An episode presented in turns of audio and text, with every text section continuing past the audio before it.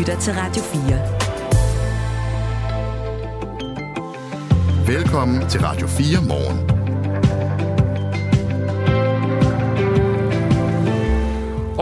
vi har stadigvæk stort fokus øh, på det her voldsomme snevejr, og øh, der har også været masser af voldsom regnvejr, altså historisk regnvejr faktisk, øh, som har lagt øh, store dele af det danske land ned, og folk får fri, og folk skal arbejde hjemmefra og køre forsigtigt og alt muligt andet. Men i Norge, i Norge, oplever de lige nu, der er meget, noget, der er meget værre og endnu mere voldsomt. Men de tager det angiveligt meget mere stille og roligt, end vi gør her i Danmark. Klokken 5 minutter over halv 8, der taler vi med norske Inger-Lise Hansen fra NRK, som dækker det voldsomme vejr i Norge. Og vi prøver altså at spørge hende, hvad vi danskere kan lære af vores norske naboer, når et voldsomt snevejr rammer. Det er lidt over halv 8. Noget af det, man kan lære, er at passe på hinanden. Vi skal formentlig tale med et af de mennesker, der har været ude og hjælpe nogle af dem, som sad fast i snedyngerne rundt omkring. Situationen her til morgen er også, at man stadig fraråder enten al udkørsel, eller i hvert fald al unødig udkørsel i en del politikredse. Det gælder særligt Nordjylland og Østjylland. Også i dele af Nordsjælland og Sydøstjyllands politi har i hvert fald i Skanderborg øh, frarådet, øh, området omkring Skanderborg Kommune frarådet, at folk kører ud, medmindre det er sådan rigtig nødvendigt. Det er noget af det, vi ved, vi kommer til, og vi skal også tale med nogle af de mennesker, der har været en tur på en færgetur, der viser sig at vare mere end et døgn. Den færge, den er kommet i havn nu, i Frederikshavn. Den var fra Oslo, eller på vej fra Oslo, og en stor lang omvej på grund af det voldsomme vejr. Det er det, det, vi ved jo. Altså, ja, jamen, der sker noget hele tiden, og vi er sådan et program, jo, øh, der finder på, mens vi sender, så øh, vi øh, har virkelig stor fokus på vejret. Der er også masser af andre gode ting. Vi starter faktisk øh, den her time med at tale om Rusland og Ukraine. Radio 4. Ikke så forudsigende. Den russiske præsident Vladimir Putin vil nemlig forsøge at få Vesten til at forråde Ukraine. Altså at diplomatisk vej forsøge at få Ukraine gjort svagere. Det skriver den amerikanske tænketank Institute for the Study of War. Linjen er lagt om, og alt snak om forhandlinger med Ukraine, sådan om en, en form for fred, er skrinlagt for Ruslands vedkommende. I stedet sker der forhandlinger med Vesten, skriver Tænketanken, som observerer en langt større interesse i at opnå indflydelse over for Vesten. Og målet her, det skulle altså være at miskreditere Ukraine og få Vesten til at droppe noget af sin støtte, eller forråde landet, for at bruge det ord, som Institute for the Study of War bruger. Peter Viggo Jacobsen, godmorgen. Godmorgen. Lektor ved Forsvarsakademiet. Er det en overraskende plan, at Putin gerne vil have vestlige lande til at holde op med at støtte Ukraine? Nej, det kan man jo ikke, øh, det kan man jo ikke lige frem påstå, vel? Det har været russernes plan nærmest siden øh, før krigen startede, at øh, Vesten ikke skulle blande sig. Og grunden til, at russerne oprindeligt havde en krigsplan, der sagde, at man skulle vinde på 72 timer, det var jo netop for at forhindre, at Vesten og især USA blandede sig. Det, der er det nye her, er jo altså, at man åbenbart forhandler om, at øh, Vesten skal droppe sin støtte. Hvad, hvad er det for nogle forhandlinger? Jeg tror slet ikke, vi snakkede med Rusland. Jamen, jeg har heller ikke øh, kendskab til nogle organiserede forhandlinger. Der er selvfølgelig altid kontakt imellem Vesten og Rusland, og der har været kontakt på mange niveauer gennem hele krigen imellem USA øh, og Rusland, fordi begge parter er interesseret i at undgå en direkte krig imellem sig. USA har fra starten og også allerede inden invasionen gjort meget klart, at man ikke vil i direkte krig med Rusland. Så der er kontakter, men jeg er ikke bekendt med, at der på højt niveau foregår forhandlinger, der går ud på at forråde øh, Nu håber vi lige, Peter Viggo, han dukker op igen. Forsvandt? Ja. ja, han forsvandt. Vi ringer lige op på en almindelig telefon. Det her det er øh, altså historien om, at man bag linjerne forsøger at få øh, svækket tilslutningen til Ukraine. Det er en af Ruslands øh, strategier, og Peter Viggo Jacobsen fra Forsvarsakademiet. Er, er du hos os, Peter Viggo? Nej, der gik hul i lyden der. Vi tager den på en almindelig telefon. Skal vi tage en lille faktaboks på sagen? Fordi mens man arbejder bag linjerne, er der altså også Øh, regulære krigshandlinger stadigvæk. Man har jo haft en masse missilangreb fra russisk side ind i Ukraine. Ja, et stort russisk missilangreb ramte i fredags Ukraine, mens fire personer blev dræbt, mens 92 er meldt såret. Det oplyser det, øh, den ukrainske præsident øh, Zelensky ifølge nyhedsbyrået Reuters. Og det sker altså efter, at Ruslands øh, præsident Putin mandag andet advarede om en intensivering af krigen. Peter Viggo Jacobsen er med på en almindelig telefon nu igen. Kan ja, du høre os? Ja, jeg ved ja. ikke, hvad der gik galt. Sorry. Øhm, Peter Vigo, øh, Ja, nu skal de være helt sikre på, om... Jo, det jeg vil spørge om, det var, man har også fået at vide, at fredsforhandlinger er fuldstændig skrinlagt. Har der været fredsforhandlinger overhovedet? Nej, der har ikke været. Der har været forhandlinger indimellem, men det har ikke været regulære forhandlinger, fordi parterne har været så langt fra hinanden. Russerne vil jo gerne forhandle fred, øh, men det er jo så på russiske præmisser, hvor russerne siger, I skal bare aflevere hele Donbass-provinsen, så skal I skrive under på, at I ikke vil være medlem af NATO og EU, og så vil vi gerne snakke fred. Og det er jo ikke en fred, som Ukraine er interesseret i, for Ukraine vil gerne have hele sit land tilbage. Når der tales om, at man gerne vil have Vesten til at forråde Ukraine, så er Vesten jo ikke sådan nogen helt entydig størrelse, fordi det, man kalder Vesten, inkluderer jo i virkeligheden også øh, for eksempel Polen og øh, ja, altså USA selvfølgelig først og fremmest, Tyskland, Frankrig og England. Hvordan jagter du den støtte? Altså, hvor, hvor stærk er den i øjeblikket, og er der sprækker i den? Men der er strækker, der er strækker, hvis vi definerer Vesten som de lande, der er medlem af EU og NATO. Øh, og det har jo hele tiden været lande, som var øh, interesseret i at forhandle. Tyskland og Frankrig var fra starten meget mere opsat på at forhandle med, med Putin og havde direkte kontakt med ham i starten af krigen, end USA har været. Og når man, man taler om den her flyvske størrelse, der hedder Vesten, så skal man i første omgang tale om USA. USA er Øh, det land, der har gået forrest i støtten til Ukraine og også har tegnet den militære strategi og politiske strategi. Og grunden til, at man er bekymret omkring den vestlige støtte, er jo blandt andet, fordi der er en hjælpepakke, der sidder fast i den amerikanske kongres, hvor republikanerne og demokraterne ikke kan blive enige om at sende flere penge til Ukraine, fordi republikanerne siger, det vil vi kun gøre, hvis der sker en stramning af, af, af indvandrerpolitikken til USA, og der bliver øh, lukket for, for, for grænsen for, ved, ved Mexico. Øh, og det er man ikke kunne enig om endnu. Øh, og så er der jo også røster fremme, og også i den danske debat, der siger, at nu er det på tide at, at, at forhandle fred, og det kan ikke, øh, vi kan ikke betale sig at blive ved med at hjælpe ukrainerne, for de kan alligevel aldrig vinde deres land tilbage. Så der er, der er, der er den her uro, som, som Putin gør, hvad han kan for at puste til. Men jeg tror stadigvæk, der er et, et, et langt stykke fra, at vi ligefrem forræder, forråder Ukraine, således som, som tænketanken beskriver det. Nu kan der jo komme en ny præsident i USA, og så kan der ske mange ting. Det har vi oplevet tidligere. Altså hvis nu øh, den amerikanske præsident vælger at vende Ukraine ryggen, øh, hopper vi så fuldstændig samme vej i samme sekund her i Danmark? Jeg, er ikke, jeg ved, det, altså Danmark er jo et af de lande, der, der hvad det hedder, har, har været meget stærk i støtten til Ukraine, både øh, i form af penge og anden form for hjælp, men også retorisk. Og hvis man skal, man skal tro statsministeren, så kunne vi aldrig drømme om at, at vende Ukraine ryggen. Men, men Danmark fylder jo stort set den amerikanske politik i det her. Og jeg har meget svært ved at se europæerne fastholde en høj støtte til øh, Ukraine, hvis amerikanerne øh, øh, dropper støtten, så tror jeg, at Frankrig og Tyskland relativt hurtigt vil være, vil være talsmænd for, at man skal gå ind og forhandle med ukrainerne. Og så kan jeg sagtens forestille mig, at de også går ind for en fred, der siger, lad os nu bare trække grænsen der, hvor den er nu, og så se, om de ikke kan hjælpe Ukraine til at, at fastholde det, de sidder på i øjeblikket. Og det vil i nogens optik være et forræderi, fordi der er folk, der argumenterer for, at Ukraine skal hele sit land tilbage. Der er altså russiske bestræbelser på at få øh, Vesten, den her flyvske størrelse, inklusive USA, NATO og EU, til at øh, vende Ukraine ryggen og skære ned på øh, den støtte, eller stoppe for den støtte, som gør, at øh, Ukraine stadig er i stand til at forsvare sig. Det er derfor, jeg taler med Peter Viggo Jacobsen, der er lektor ved Forsvarsakademiet. Den her russiske påvirkning, det er sådan en, en størrelse, man taler om, øh, at der skulle sidde nogle mennesker og forsøge at påvirke den offentlige opinion i forhold til det her. Altså at man skulle øh, internettrolle og så videre ved, ved hjælp af dem skulle kunne påvirke, om, om Ukraine sådan har den folkelige opbakning også. Det er meget svært at tage temperaturen på det, men er det noget, du har lagt mærke til, at det foregår? Ja, men jeg synes ikke, at det er så markant. Nu nemlig igen, jeg sidder ikke og kigger på situationen i hver eneste land, og jeg vil da ikke afvise, at det for eksempel har været det, der har været medvirkende til, at man i Slovakiet ja, har opgivet støtten til, til Ukraine. Der fik man jo valgt en ny leder, som ikke længere synes, at der skal sendes støtte til Ukraine. Vi har også Orbán i Ungarn og andre steder.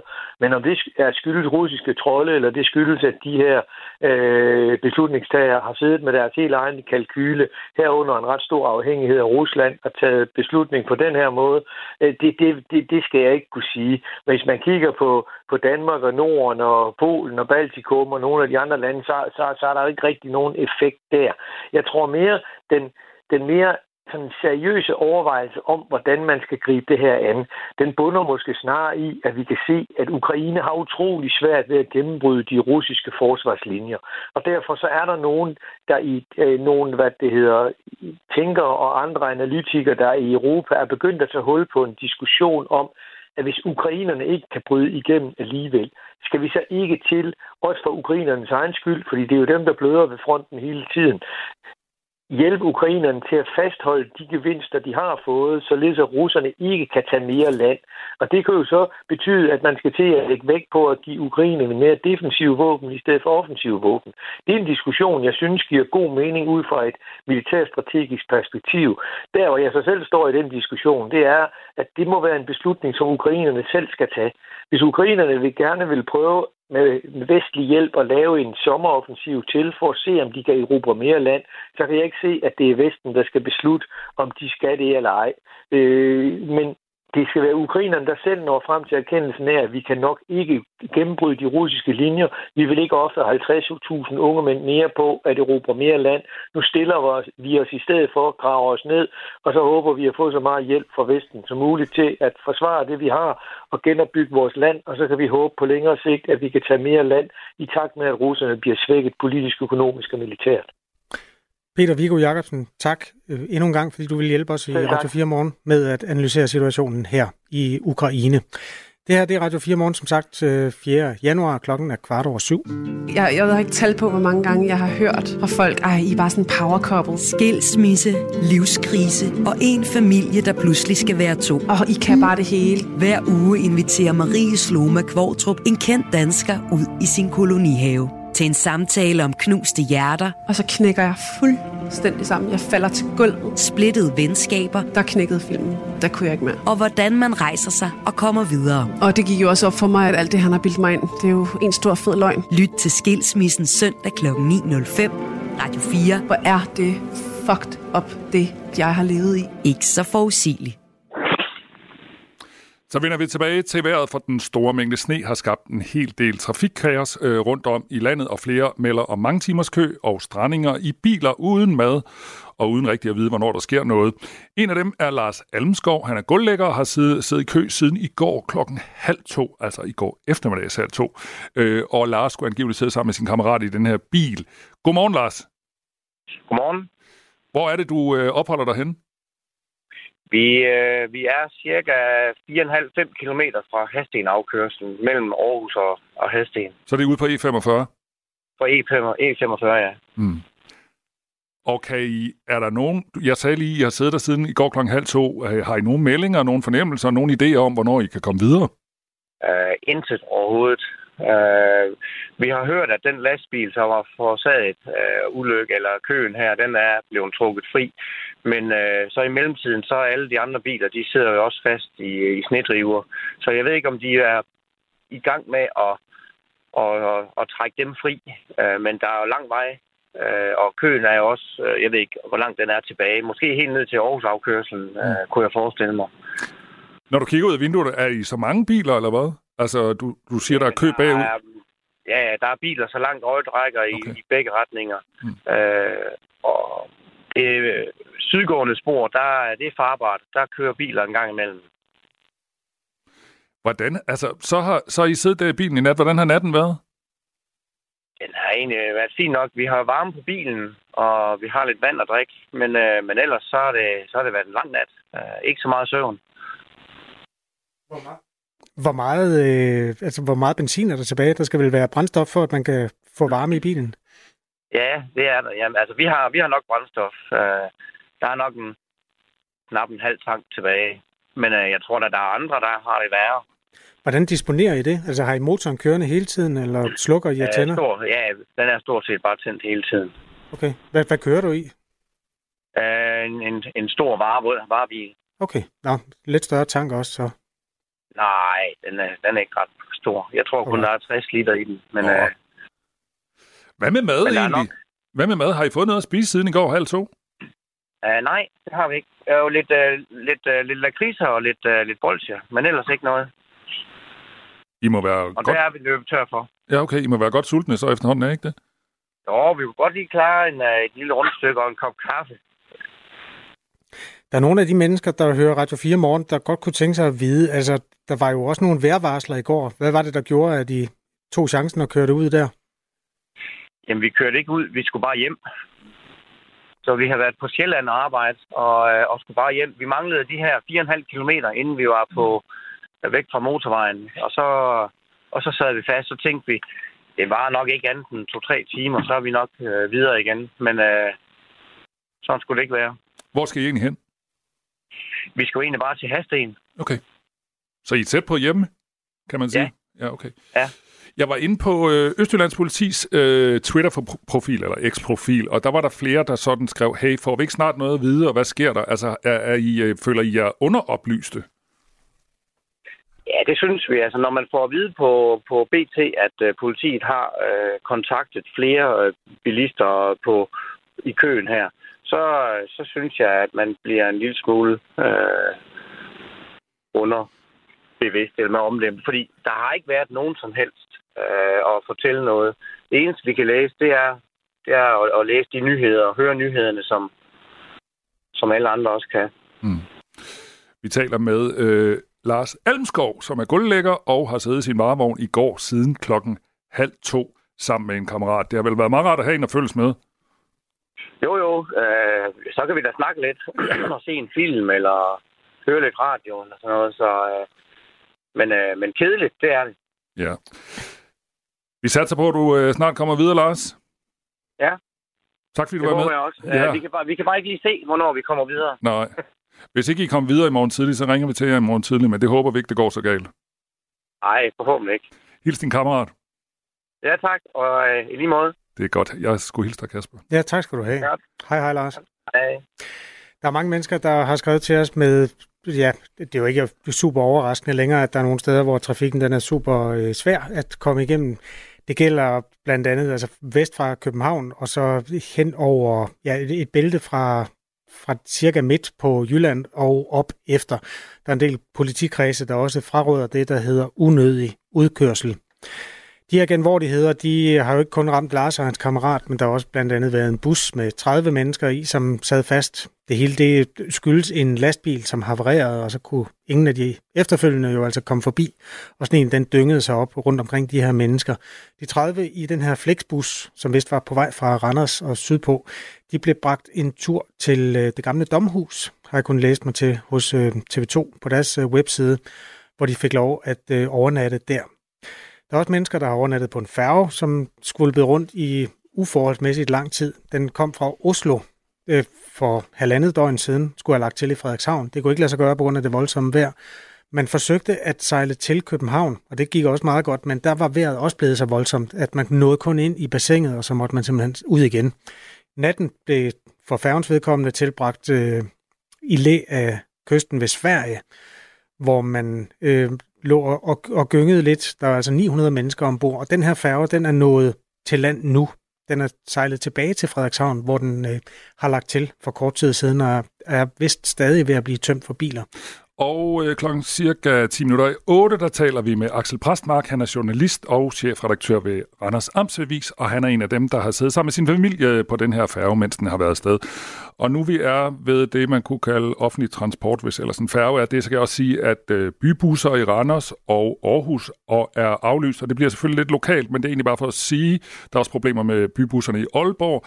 Gå ind på øh, dit lokale trafikselskabs hjemmeside og orienter dig der, fordi der er masser der er masser af udfordringer i forhold til den offentlige transport, og øh, DSB har også været ude med meldinger om, at der flere steder er problemer med at køre togene. Det er hovedsageligt i Jylland, at der er problemer, så også der går ind på DSB's hjemmeside, der er opdateringer hele tiden på, hvordan det går med togtrafikken.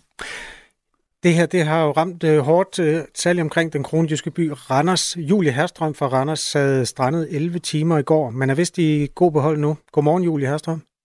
Godmorgen. Hvor er du henne nu? Jamen, jeg sidder hjemme i min lejlighed hjemme i Randers. Hvad var det for en tur, du var på i går?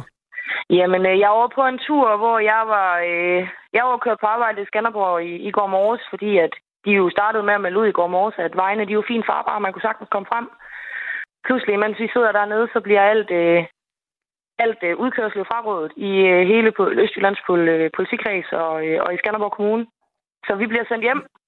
Da jeg rammer lige nord for Hasten, der øh, går trafikken i stå. Øh, og jeg holder der en 5-10 minutter, før jeg egentlig får at vide, at motorvejen den er spærret. Jeg har ikke fået nogen meldinger på vej op, eller noget som helst. Øh, og i 8 timer sidder jeg derude, og den eneste melding, vi får, det er, at motorvejen er spærret. Ingen meldinger om, hvad der foregår. Der går en masse rygter derude om, hvad det er, der foregår, men der er egentlig ikke rigtig nogen, der ved noget. Det lyder, ja. som om du har beholdt, eller har været en del af den der 30 km kø, som... Det gjorde jeg, ja. Jeg, Som, holdt, øh, lige, øh, jeg holdt lige nord for Hasten. Okay, ikke så langt fra, hvor Lars Almskov, som vi også øh, talte med for lidt siden, har opholdt sig. Hvad var det, der gjorde, at du så kunne komme, komme videre? Fordi der er jo nogen, der sidder der nu. Jamen, efter 11 timer, der sker der lige pludselig et eller andet. Øh, og øh, jeg sad der siden kl. 11 i går formiddag, så, så ind til cirka, cirka 22, 22, 30. Øh, men lige pludselig så begynder trafikken at bevæge sig. Øh, vi har fået at vide, at lastbilen, der skulle holde der, den var blevet fjernet, og, og, der begynder lige så, og de begynder at gå folk fri, så der begynder lige så stille at ske noget. Øh, ja, og så kommer jeg egentlig bare lige pludselig derfra, ved at trafikken den bevæger sig. Ja, Må jeg ikke lige, jeg skal lige prøve at forstå, altså du bor i Randers, og så er du taget på Ja. arbejde i Skanderborg, og så får du at vide mm. dernede, at øh, nu lukker øh, det hele ned, så nu skal I Mm. køre hjem. Ja. Men, men, men det er vel en farlig beslutning at tage, når, når man fraråder udkørselen, eller, eller hvad? Altså fik du en anden melding der på det tidspunkt? Altså, da jeg, altså i går morges var der jo ikke nogen melding om, det var farligt at køre ud. Nej, det var mere, da I blev sendt hjem, jeg tænker på. Øh, jamen, altså jo, selvfølgelig kan man sige, at det er, det er farligt at køre ud der, og man kunne sikkert godt have taget en anden beslutning, men, men de frarådede alt unødig udkørsel. Og vi tænkte jo, jamen, øh, så skal vi jo bare hjem. Vi synes jo ikke, det var unødvendigt at køre hjem. Nej, det kan man Nej. selvfølgelig godt argumentere for. øhm, ja, men jo, man kan selvfølgelig også argumentere for, at vi, vi, vi skulle være blevet der. Men på daværende tidspunkt, der, der så det ud som om, at okay, vi kan sagtens, vi kan sagtens komme hjem. Øhm, ja, så derfor tog vi den beslutning.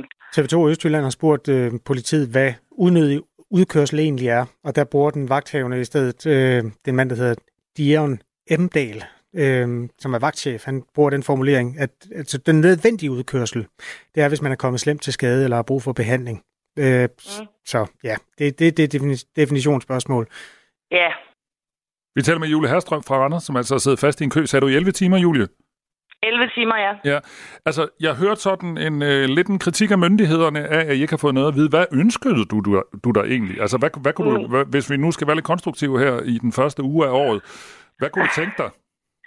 Jamen, havde vi bare fået at vide, hvad der foregik? Hvad sker der? Hvorfor holder vi stille? Øh, man kan sige, at vi kan jo selvfølgelig godt regne ud, det, at det, det må være, fordi der er sket et eller andet, at motorvejen den er spærret. Men der går så mange rygter om, hvad det er, der sker. Nogen siger, det er en sneplov, der sidder fast. Nogen siger, det er flere lastbiler. Nogen siger, det er en personbil og en lastbil. Jeg sidder derude i to timer, da jeg får at vide, at det er en personbil og en lastbil. Men det viser sig jo faktisk, da jeg kommer fri derude og kommer forbi alt det, der holder det her, så holdt der faktisk også en sneplov. Der holdt faktisk også flere lastbiler, og der holdt faktisk også flere personbiler. Men, men havde vi bare fået at vide, det er det her, der er sket. Vi gør, hvad vi kan for at komme og hjælpe jer. Men det fik vi ikke engang noget at vide om. Hvad gør du i dag? Du kører forhåbentlig ikke øh, på arbejde i Skanderborg. Nej, jeg, øh, jeg, jeg bliver hjemme på hjemmekontoret. Jeg havde heldigvis øh, taget alt med i bilen fra kontoret i går til, at jeg bliver hjemme i dag. Julia Herstrøm, tak fordi du vil tale med os. Jamen selv tak. Et af de mange mennesker, som kom i problemer på motorvej E45 i det midt-østjyske i går. Hun sidder nu altså nu hjemme i sin varme lejlighed, heldigvis. Og nu snakker vi rigtig meget om det voldsomme sne, øh, snevejr her i Danmark, men i Norge, der oplever de lige nu et meget værre og meget voldsommere snevejr, men de tager det angiveligt meget mere stille og roligt, end vi gør i Danmark. Efter nyhederne, for dem skal vi gøre plads til om et øjeblik, så taler vi med norske Inger-Lise Hansen fra NRK, som dækker det voldsomme vejr i Norge, og vi prøver at spørge hende, hvad danskerne kan lære af vores norske naboer, når et voldsomt snevejr rammer. Hvis man skal tage den positive hat på, så er det her et meget godt tidspunkt at øh, lære at stå på ski. Og oh, det er ja. der nogen, der glæder sig meget over i øh, Hedeland Skicenter, som vi også skal tale med. Det ligger ved Roskilde. Og det er en af de historier, vi kommer til at øh, gå ned i efter nyhederne. Og så taler vi også med Andreas Nyholm, som er værvært og meteorolog hos TV2 Vejret. Det gør vi, når klokken er cirka 20 minutter, kvart i 8. Så taler vi med ham, så der kan du altså få en helt frisk opdatering på, hvordan torsdagsværet kommer til at se ud. Klokken er halv 8 er der nyheder på Radio 4. Snestormen har fanget danskerne i deres biler, der står sned fast på veje over landet. Ventetiden før beredskabet for ryddet vejene er på mange timer.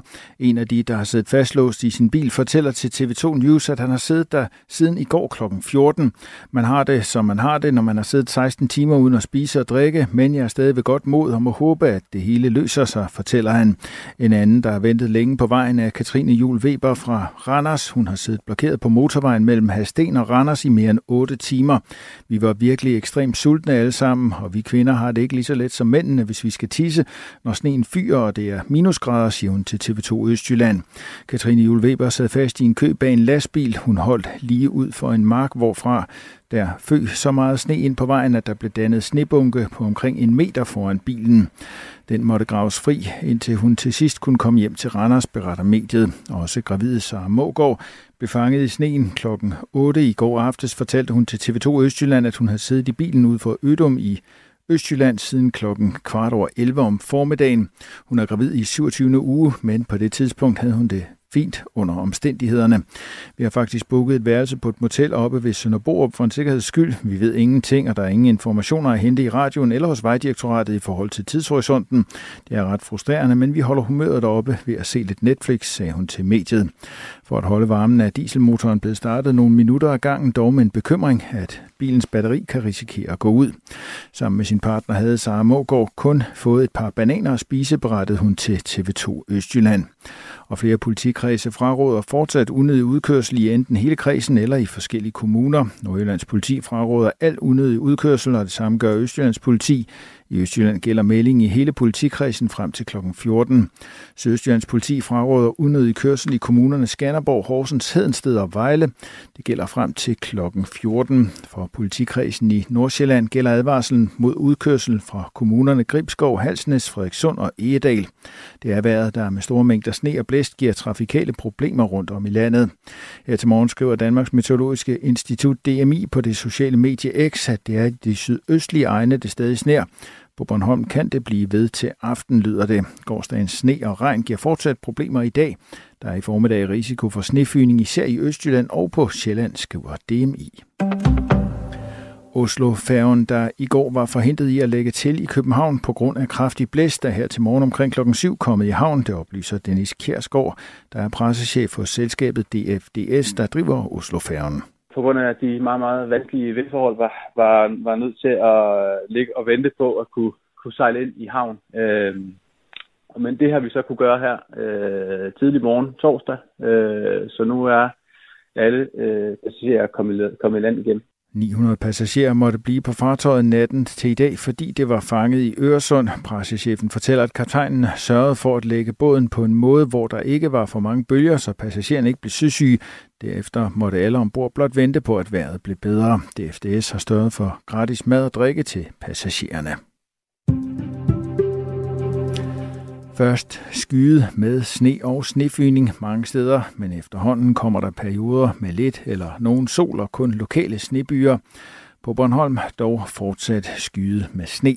Koldt med temperaturer fra omkring frysepunktet til cirka 5 graders frost. Der er risiko for sne eller isglatte veje i det meste af landet. Det her er Radio 4 morgen. Husk, at du kan sende os en sms på 1424. For eksempel med en melding på, hvordan det står til med øh, trafik og vejr og vind lige præcis der, hvor du opholder dig. Når jeg kigger ud af vinduet, så ser det meget julekalenderagtigt ud, og bilerne kører 5-10 km i timen. Jeg tog selv cyklen til arbejde i dag, og det fortrød jeg egentlig midtvejs, fordi det er sindssygt hårdt at cykle i, og glat og bøvlet og besværligt. Men der var ikke så mange andre på vejen der klokken 4 om morgenen, så det gik lige. Du gik. Øh... Jeg gik, men jeg må sige, øh, og det kan man jo godt forstå, der var ikke mange, der havde været ude og rydde fortogene. Det var faktisk nemmere at gå ud midt på vejen, og der var heller ikke noget trafik. Så det gjorde jeg, og jeg har også kun en 5-7 minutter på arbejde. Det var øh, et øh, lille øjebliksbillede fra Aarhus. Vores nyhedsvært Thomas Sand sagde, at der lå et par centimeter, da han tog afsted i København. I København. Ja. Så det var også til at arbejde med. Radio 4 Morgen hører altså gerne fra dig, der lige vil, vil hjælpe andre med overblikket her til morgen. Vi ved, at unødig udkørsel stadig frarådes en del steder, og definitionen på unødig udkørsel, det er altså, øh, at ja, øh, det, det er nødvendigt, hvis du er kommet til skade eller sådan noget, men ellers så... Det, det lyder ikke som om, at det er nødvendigt, hvis man bare skal på arbejde, hvis man i øvrigt gerne må arbejde hjemmefra. Klokken er 5 minutter over halv otte. Jeg hedder Kasper Harbo. Jeg hedder Michael Robach. Godmorgen. Godmorgen. Radio 4. Ikke så forudsigende. Lær at stå på ski lyder øh, beskeden øh, fra et øh, skicenter, som vi vender os mod om et øjeblik. Og øh, det der med skiene, det er faktisk også en god hjælpende hånd, når man er i Norge. Øh, det er jo noget, de altid har været gode til, og Norge har også en hel masse erfaringer med den her type vejr, som vi ikke har i Danmark.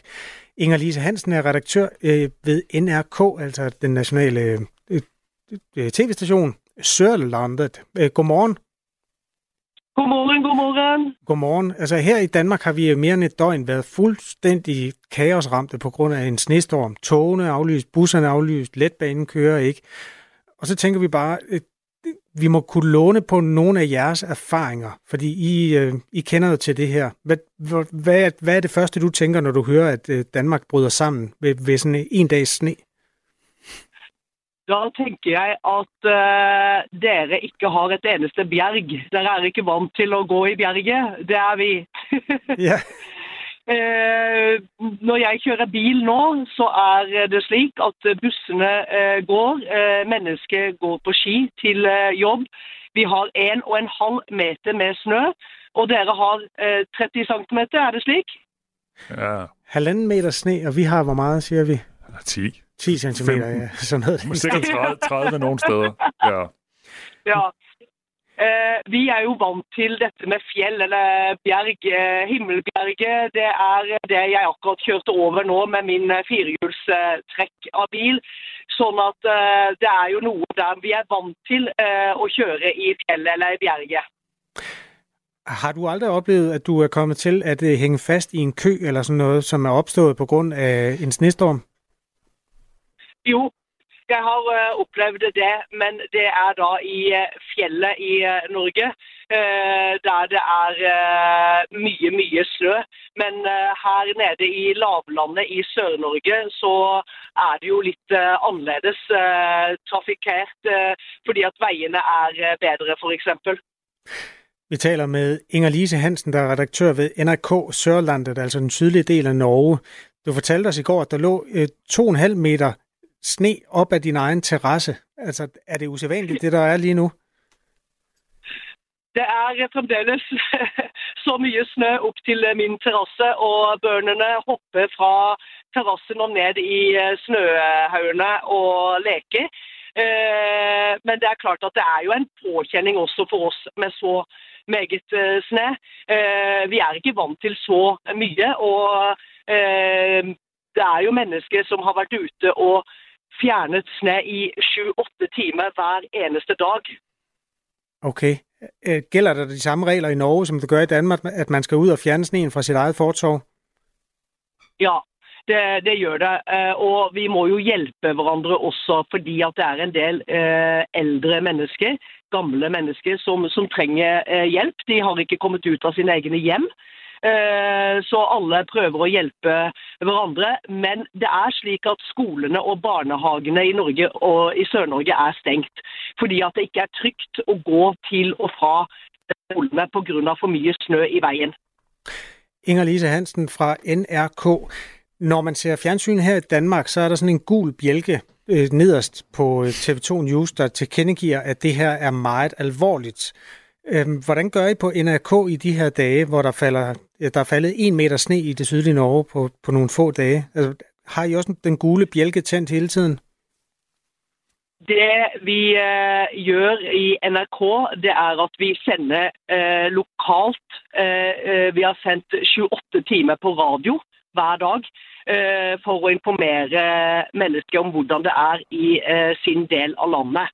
Eh, eh, I tillegg som eh, Eh, vi har eh, TV-sendinger og internett og informerer veldig godt ut til, eh, til mennesker. Så vi føler at vi er en del av å ta ansvar for at alle skal ha det, i hvert fall informasjonen i orden, slik at ikke folk kjører bil når de ikke skal, og, og slike ting. da. For det er jo veier som har vært stengt, og, og mennesker som har blitt bedt om å ta hjemmekontor, altså jobbe hjemme, som vi gjorde under covid-19. Mm. Uh, så det, vi har jo følt at vi er litt i covid-19-modus. ja, det kan godt sammenlignes. Øhm, hvor, altså, I er jo ret gode til at stå på ski i Norge. Hvad er det for nogle ski, man skal have med sig i, eller have klar, når, når den her type vejr øh, opstår? Det er eh, det vi kaller for langrennsski, altså vanlige eh, ski som ikke er alpinski, eh, som er lette å gå på. Men akkurat nå så er det faktisk to på sykkel som sykler forbi meg som kjører til jobb, så da regner jeg med at de har vinterdekk på sine sykler. Så det går an å, å komme seg frem også på, på annet vis. Inger-Lise Hansen, det er godt for os her i Danmark at vide, at det, der er nogen, der har det værre, eller hvad det nu hedder. Tusind tak, fordi du vil være med. Bare hyggeligt. Ha' det bra. Ja, i lige måde. Tak lige måde. Og øh, Inge-Lise sagde lige det der med at øh, stå på ski. Og normalvis så rejser vi jo til Norge for at stå på ski, eller andre steder i Sydeuropa. Men det behøver man jo faktisk ikke, når vi har det her vejr, vi har lige nu. Man kan nøjes med at tage til Roskilde faktisk, for hos Hedeland Skicenter, der er man rigtig glad for, at der er faldet sne. Og prognoserne lover også flere dage med, flo- med frost. Cecilie Lå Petersen er formand for Hedeland Skicenter. Godmorgen. Godmorgen. Er det her vejr bare øh, noget, der får dig op i det helt røde felt af lykke? Fuldstændig. Alle i klubben glæder sig. Hvordan ser, hvordan, vi, vi sidder i Aarhus har rigtig meget sne faktisk. Hvordan ser det ud omkring Roskilde? Altså er der faldet noget sne, så man kan komme ud og køre? Ja, altså vi har ikke overhovedet i nærheden af, øh, hvad I har oppe i, hvad I har i Jylland.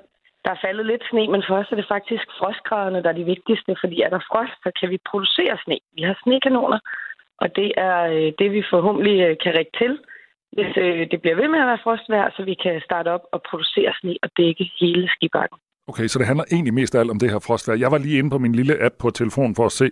Det ser ud som om, at det, det bliver sådan frostvær i hele landet mere eller mindre de kommende dage. Og nogle prognoser, nogle prognoser skal jeg sige, sige øh, melder om ned til sådan noget 15-18 graders frost. Kan I også klare det? Ja, altså jo koldere, jo bedre faktisk. Fordi så er jorden øh, kold nok til, at der kan være sne på den. Mm. Øh, hvornår øh, åbner I? Kræver det mange dages frost, eller, eller hvordan ser det ud med det? Altså, helst øh, nogle dage frost, og det tager også øh, lidt mere end et døgn for os at dække skibakken. Vi øh, håber i hvert fald at kunne åbne søndag, og vi arbejder på højtryk for også at kunne arbejde eller åbne lørdag, så vi har åbent fra 10 til 17 lørdag og søndag. Men man skal holde sig orienteret, fordi vejret er jo altså en, en faktor, man ikke kan regne med. Det kan lynhurtigt ændre sig. Det har prøvet så mange år. Vi har været derude i mere end 40 år, så vi ved, at øh, det kan ændre sig meget hurtigt. Nu ser du mere end 40 år. Jeg går ikke ud fra, at du har været der i alle 40 år. Men altså, hvor, hvor ofte, hvor, hvor tit er skibakken egentlig åben? Der har været masser af vintre, hvor vi næsten ikke har fået noget sne, og næsten heller ikke noget frost. Det er rigtigt. Sidst vi var åbne, det var i januar 19. Og der har selvfølgelig været en hel masse andre faktorer end vejret, der også har gjort, at vi kan gå åbne. Hvilket er ærgerligt, så vi håber og glæder os rigtig meget til, at øh, det her forhåbentlig kan lade sig gøre. Januar 19, det er fem år siden, så kan jeg godt forstå, hvis du er begejstret. Ja, og vi, øh, vi er også lidt rustne, så vi glæder os til at komme ud og komme i gang, og vi har testet vores udstyr her i november også. Så forhåbentlig øh, kan det gå gnidningsfrit. Skibakken hos Hedeland Skicenter er Danmarks største med en højde på 50 meter og en banelængde på ca. 300 meter, og skibakken er anlagt i en gammel grusgrav, og Roskilde Skiklub varetager skibakken her og skianlægget i vinterhalvåret. Jeg går ud fra, hvis det er fem år siden, I har haft åben, så kommer det også til at betyde noget, både sådan for engagementet og for jer økonomisk, hvis I kan åbne i weekenden? Ja, man kan sige, at øh, der er selvfølgelig nogle af dem, som førhen har været med, som måske ikke helt kan være med på samme måde mere på grund af alderen og hvad der ellers kan være sket. Og økonomisk er det selvfølgelig en, en vinding, at, øh, at vi kan have lidt indtjening. På den anden side, så koster det også en del at dække sådan en skibak. Så det er ikke sådan, at det er en øh, kæmpe overskudsforretning. Vi gør det af frivilligheder, fordi det er DNA'et i vores klub. Og vi mener, at vi skal kunne tilbyde skiløb til alle i Danmark. Det lyder godt. Jeg håber, I får øh, nogle skønne dage. Det gør jeg også. Tak fordi du var med her i Radio 4 Morgen, Cecilie Låge Petersen, som er altså formand for det, der hedder Hedeland Skicenter. Du lytter til Radio 4. Måske fordi du altid holder den mulighed åben, at det også skal være dig, der tager fejl. Radio 4. Ikke så forudsigeligt. Trafikken har været lammet på mange af vejene, og der har sandelig også været problemer på vand. Oslofærgen, som var på vej fra Oslo til Frederikshavn, den øh, kunne ikke lægge til i den nordjyske havneby og måtte i stedet en tur omkring København og siden øh, nogle svenske kyster med 900 mennesker ombord, som bare glædede sig enormt meget til at komme i land. De fik en meget, meget lang tur, fordi øh, færgen kunne heller ikke lægge til i København, og derfor sejlede den tilbage til Frederikshavn og er angiveligt lagt til og tømt for biler nu, eller hvad? Ja, det er den. Øh, godmorgen. Godmorgen, øh, Axel Præstbrød, lige... Mark, øh, journalist og chefredaktør ved Randers Amtsavis. ja, godmorgen. Vi er, lige, øh, vi er lige kørt i land i øh, København her for en, øh, en halv times tid siden. Nå, København. Øh, så ja, ja, så det blev en øh, lidt længere tur end, øh, end forventet. Vi øh, ja, er jo så kommet i land her klokken 7 til morgen og skulle have været i land klokken 10 i går formiddag i stedet for. Men øh, man har jo haft en, øh, en, øh, et lille døgns tid ombord, hvor, øh, hvor vi jo øh, situationen taget i betragtning har haft det øh, super fint. Øh, færgen har sejlet rundt øh, over langs med øh, svenske kysten i læ for, øh, for østenvinden, øh, så den har stået helt stille. Øh, ikke gynget og ingen søsyge. De her 30 timer, som I fik ombord på en færge, det er man altså ikke vant til. Øh, hvor, nu, nu har, har jeg hørt det interview, som Christina Ankerhus, vores kollega, lavede med dig i Aftenradio, og du havde meget ja-hat på på det tidspunkt der. TV2 var lykkedes med at finde nogen, der var der hang væsentligt mere med klarinetten, end du gjorde. Altså, var det lutter glade mennesker, der, der var på Oslobåden, eller lagde du også mærke til nogen, der synes det var lidt ubehageligt? Nej, du er jo så langt fra øh, rundt og snakke med alle 900, men øh, de mennesker, øh, jeg så og mødte øh, ombord, øh, var i, øh, i godt humør og ved godt mod, og, øh, og som sagt ikke søsyge, sunde og raske alle sammen, og, øh, og, og, og alle virker til ligesom at have affundet sig med, øh, med situationen, og, øh, og øh, rederiet DFDS gjorde også alt, hvad der stod i deres magt for, at, øh, at vi skulle få en... Øh, en, øh, et godt ekstra ophold om øh, ombord sørgede godt for os med, øh, med, med masser af god mad. Og øh, nej, min oplevelse var bestemt, at, øh, at, øh, at folk var glade og godt tilfredse. Altså, jeg har rodet en lille smule rundt i, hvor I lagde til, men det var godt nok også noget af en tur, I var på. Altså, I skulle have lagt til ja. i Frederikshavn, så sejlede I til København, og der lykkedes det ja. heller ikke at lægge til. Vil du ikke lige komme med nogle beskrivelser af, hvad det var? Øh, fordi I var ret tæt på at, at komme til kar i København, men det var så åbenbart for farligt. Vil du, vil du fortælle noget om det? Ja, Altså, vi, øh, kaptajnen forsøgte at lægge til øh, i går formiddag, øh, tog i den anledning øh, los ombord, hvad, øh, hvad de normalt ikke plejer at gøre. Det er, det er noget usædvanligt, øh, og, og den los kom øh, ombord øh, blandt andet af den årsag, at øh, han skulle kommunikere med en til to slæbebåde, som øh, skulle øh, forsøge at, øh, at hjælpe færgen til, øh, til kaj, og det er også en, øh, en, en usædvanlig manøvre, øh, at, at, øh, at en færge kommer i havn ved hjælp af, af slæbebåde. Men øh, det var på grund af den der øh, kraftige østenvind, som stod, øh, stod direkte ind i, øh, i Københavns havn. Hvor tæt kom I på, på land og på kajen? Ja, men øh, vi, var, vi, var, vi var få meter fra, øh, fra kajen, øh, da kaptajnen øh, træffede beslutningen om at øh, sejle ud af Københavns havn igen. Øh, og, og hvad der ligger til grund for hans beslutning, det skal jeg jo ikke øh, gøre mig klog på, men jeg kan forestille mig, at vi har måske nærmet os øh, kajen med for høj fart. Var du ude og, og mærke, hvordan øh, vejret føltes på det tidspunkt der, eller på et tidspunkt senere på aftenen og natten? Ja, det var jeg, og, øh, og der var øh, rigtig meget vind. Altså, øh, hvis ikke man forstod kaptajnens øh, beslutning øh, inde i skibet, når man gik rundt der, så skulle man bare prøve at gå en tur øh, ud på dækket. Så, øh, så øh, var man helt overbevist om, at, øh, at øh, der var rigtig meget vind, og der var også øh, sandsynligvis for meget vind til at, øh, til at gå i havn. Så det har været en rigtig beslutning, kaptajnen har, har truffet. Det er, det er jeg helt øh, overbevist om. Altså, det blæser så meget derude, at, øh, at øh, mine briller, der ellers normalvis sidder godt fast på hovedet, de begyndte at, at lette, og jeg måtte lige have en hånd på dem, for at, øh, at de skulle blive der. Okay. Der er sådan nogle beskrivelser af, hvordan øh, vind påvirker øh, menneskers hverdag. Der er noget med flag, der retter sig ud og sådan noget. Så det her med vindstyrken, hvor brillerne de faktisk skal holdes på plads med den ene hånd, så, så ved vi godt, vi det, det, vi deroppe. Ja, det er rigtigt. Vi har, vi har, vi har sådan nogle, øh, hvad hedder det, kendetegn på, når der begynder at komme små skumtoppe på, så er der så så mange sekundmeter, og hvis, øh, ja, nu ved jeg så, når brillerne de flyver af, så er der 26. okay, fedt. Axel Præstmark, øh, altså, I sejlede over til, til den svenske kyst. Lå I så i læ i nat, eller har det gynget helt vildt? Nej, nej, det, øh, vi har ligget i læ i, øh, i nat, og, og, det, og det har ikke gynget, og det har sådan set ikke gynget øh, nævneværdigt på, på noget af turen hele vejen fra, fra Oslo. Fordi det færgen øh, på forhånd havde afløst øh, sit anløb af Frederikshavn, så kunne den gå øh, hele vejen fra Oslo til København langs med svenske kysten, og altså i læ for østenvinden. Godt. Øh, det er fint, at du bliver sluppet fri. Nu skal du så køre fra København og hen over Sjælland og hen over Fyn og ja. så op igennem ja. Jylland. Og jeg kan fortælle dig, at der er mennesker, der holder i kø, når du nærmer dig din hjemby Randers. Så du, kan, du skal ja. ikke uh, tage forskud på glæderne. Det kan godt være at blive en lang tur endnu. Ja, ja. Men, Men øh, vi er ude på de sjællandske motorveje nu, så, så tager vi det kilometer for kilometer. Så må vi se, hvordan det går. Bare en lynhurtig beskrivelse, øh, også i forhold til de andre trafikanter. Hvordan ser det ud der, hvor ja. du er nu? Jamen altså, vi er lige kommet på Køge Bugt motorvejen og, øh, og kører vel på Amager-delen nu, øh, og her øh, glider trafikken med en 50-60 km i timen. Okay, der er 6 timer til Randers, mindst, så hvis det ja. bliver med den fart. Ja. God tur, ja. og tusind tak, fordi du vil øh, lige komme med et resume. Alex, øh, Jamen, Axel øh, naturligvis. Selv tak.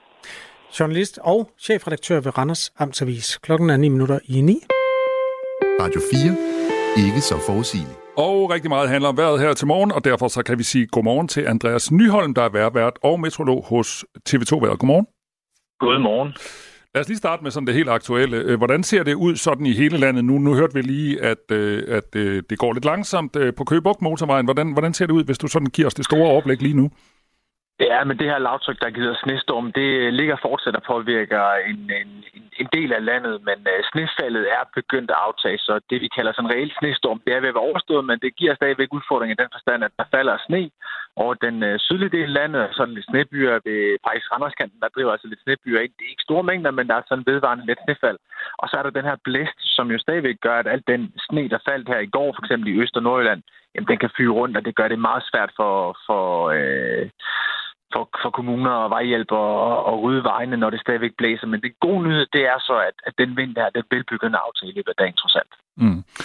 Hvis nu vi siger, taler om værst, altså hvor bliver det værst i dag, hvis man øh, snakker sådan om snevær? Ja, men øh, man kan sige, lige nu så sneer det for eksempel fra København hen mod Fyn og også over Sydafsøerne og, og øh, Sydsjælland og Bornholm jamen det æbber ud, så der går ikke så mange timer, så er det stort set tørt i hele landet. Der kan være nogle snebyer, men øh, Bornholm vil faktisk have lidt, lidt snefald fortsat op eftermiddagen, og have, i hvert fald Bornholm vil være dem, der har sådan, den her kraftige blæst i længst tid. I resten af landet, der vil man mærke, at vinden den, den løjer af i løbet af eftermiddagen især, og det betyder meget med den her vind, for det gør, at, at de steder, hvor det er svært at rydde vejene nu, på grund af vinden, jamen der vil man være i stand til at kunne gøre det mere farbart her i løbet af dagen, når vinden aftager. Det vil sige, når man først kører igennem en sneplov, så fyrer det ikke til i løbet af 10 minutter, som er tilfældet lige nu. Så, så jeg vil sige, Bornholm er nok dem, der kommer til at have længst til udfordringer, fordi de fortsætter snefald op eftermiddagen, også har den her kraftige blæst øh, øh, langt ud på eftermiddagen. Vi taler med Andreas Nyholm, der er værvært og metrolog på TV2-været. Andreas, vi hørte også rigtig meget i går om øh, regnvejr, altså massivt regnvejr. Ja. Der blev vist også nærmest slået rekorder og sådan noget. Prøv lige at sige noget om det. Altså, hvor slemt blev det? Det blev ekstremt. Altså, det øh, blev, øh, altså, jeg tror, det var fire stationer, som fik over 50 mm regn på, på et døgn. Altså, det, det, er, øh, det, det er ekstremt, fordi vi har aldrig set så store nedbørsmængder nogensinde i januar. Så, så jeg tror, vi kom op over 58 mm et sted på, på Lolland faktisk her i løbet af, af onsdagsdøgnet. Og det er en ny rekord, så aldrig før har det været et så vådt et døgn, altså, hvor man ser på en station, der har fået så meget nedbør. Så, så det var ekstremt, og det giver jo meget, meget store udfordringer nede øh, i de områder, som har fået de her mængder regn. For det er jo ovenpå et rekordvådt 2023 og masser af vand her i december og starten af januar. Så, så ingen tvivl om, at der har man stadigvæk udfordringer. Jeg begynder faktisk også at være lidt bekymret. De steder, hvor man har alt det her regn, jamen, eller nedbør, der ligger, jamen, det begynder at fryse. Temperaturen er lige omkring frysepunktet på Lolland og Falster lige nu, men der går en time eller to, så der frostvær der, det bliver bare koldere i løbet af aftenen og natten. Så alle de steder, hvor der ligger vand, jamen det bliver jo så til is lige om lidt. Øh, også hvis der ligger store vandpytter ude på vejen, jamen så bliver det også til is. Når der er så meget sne, som der jo er nogen steder, så tænker man jo også, hvornår begynder alt det her sne at smelte? Hvordan ser det ud med temperaturerne de kommende døgn? Det kommer ikke til at smelte. Det bliver en øh, uge i dybfryseren i Danmark. Det bliver isnende koldt. Vi har øh, et højtryk, der etablerer sig nord for Danmark. Det betyder altså over Skandinavien. Og over Skandinavien, jamen, der har vi faktisk massiv kulde. Det er rigtig, rigtig mange år siden, vi har set så, øh, så, så langvarig en kuldeperiode over Skandinavien. Og det er også det, der har gjort, at vi har fået den her reelle snestorm, vi nærmest ikke har set lige i 10 år. Altså, at, at vi har massiv kulde til stede fra, fra, øh, fra øh, nord og øst, og det strømmer ned over så de kommende 4-5 dage, altså en svag nordøstlig vind. Øh, efterhånden klar. Det betyder også, at, at dagtemperaturen vil være et godt stykke under frysepunktet, og nattemperaturen efterhånden herinde i weekenden kan vi komme ned på en 15-20 minusgrader.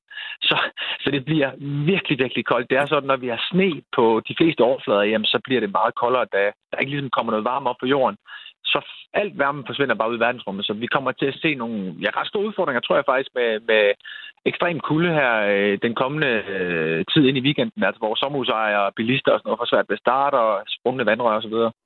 Undskyld, øh, Andreas, er du minus 15 til 18 grader? Ja, det gør jeg faktisk ned til minus 20. Jeg forventer, at vi kommer ned på her en anden til søndag og en anden til mandag. Hold da op. Du nævnte også et højtryk, og nu er jeg i hvert fald ikke metrolog, men normalvis så tænker jeg, at højtryk, det kunne måske også øh, øh, gøre, at vi fik øh, en sjælden ven at se solen. Bliver det solskinsvær så, trods alt?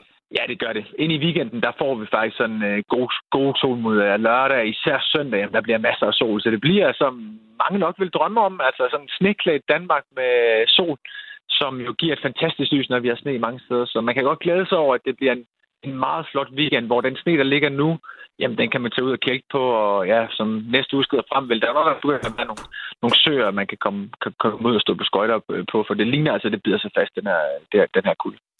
Tak fordi du var med i Radio 4 Morgen, Andreas Nyholm. Det var så let. God morgen. I lige måde, klokken den er 7.56.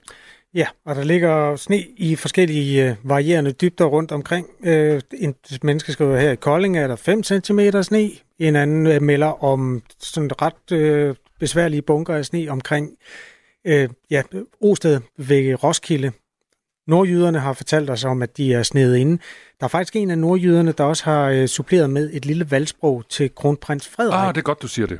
Kronprins Frederik øh, skal blive til kong Frederik om ikke så lang tid, og der hører det sig til, at man har sådan en lille linje, der beskriver ens tilgang til tilværelsen.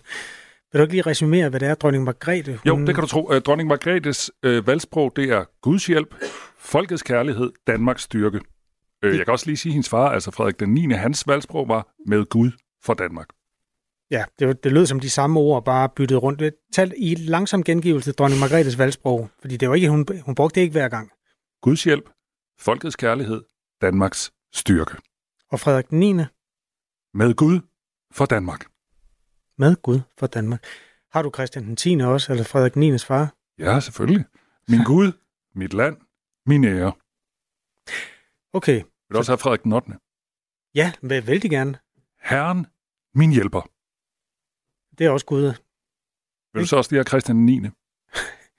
ja, så er vi tilbage i øh, anden slesvigske krig, eller sådan noget deromkring, ikke?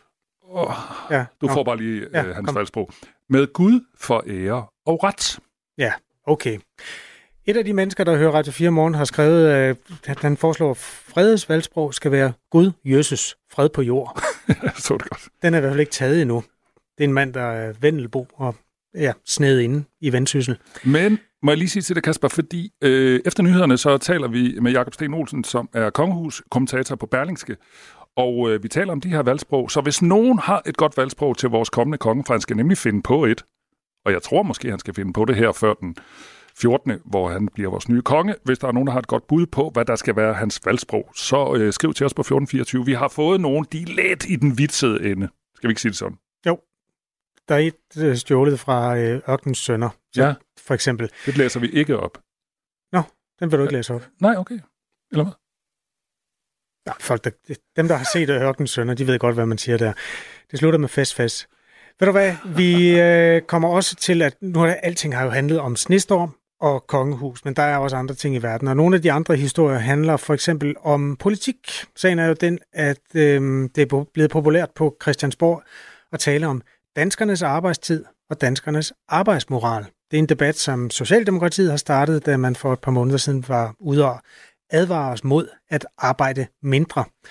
De radikale vil også godt være med til at diskutere det her. Øh, Martin Lidegaard, Øh, politisk øh, ordfører eller partiformand i radikale, stempler også i den, i den her debat. Han mener hverken, at øh, den her 30 timers arbejdsuge, som Alternativet taler om, eller Socialdemokratiet, der gerne vil skrue op for arbejdstiden, er vejen frem.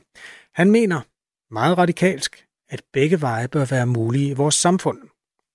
Det er sådan set meget fint, at vi får sparket det politiske år i gang, fordi det er som om alting er gået i stå nu, hvor dronningen har øh, varslet, at hun træder tilbage. Så den diskussion tager vi også med Martin Ledegaard klokken 5 minutter over halv ni. Og vi kan allerede nu afsløre, at han blandt andet synes, at de ældre skal yde mere, altså være lidt mere til rådighed på arbejdsmarkedet. Det glæder vi os til. Det er efter nyhederne klokken halv ni, vi taler med Martin Lidegaard. Din værter her til morgen, det er Kasper Harbo og Michael Robach, og over ved nyhedspunkten, der, hedder, der sidder Thomas Sand. Du har lyttet til en podcast fra Radio 4. Find flere episoder i vores app, eller der, hvor du lytter til podcast. Radio 4. Ikke så forudsigeligt.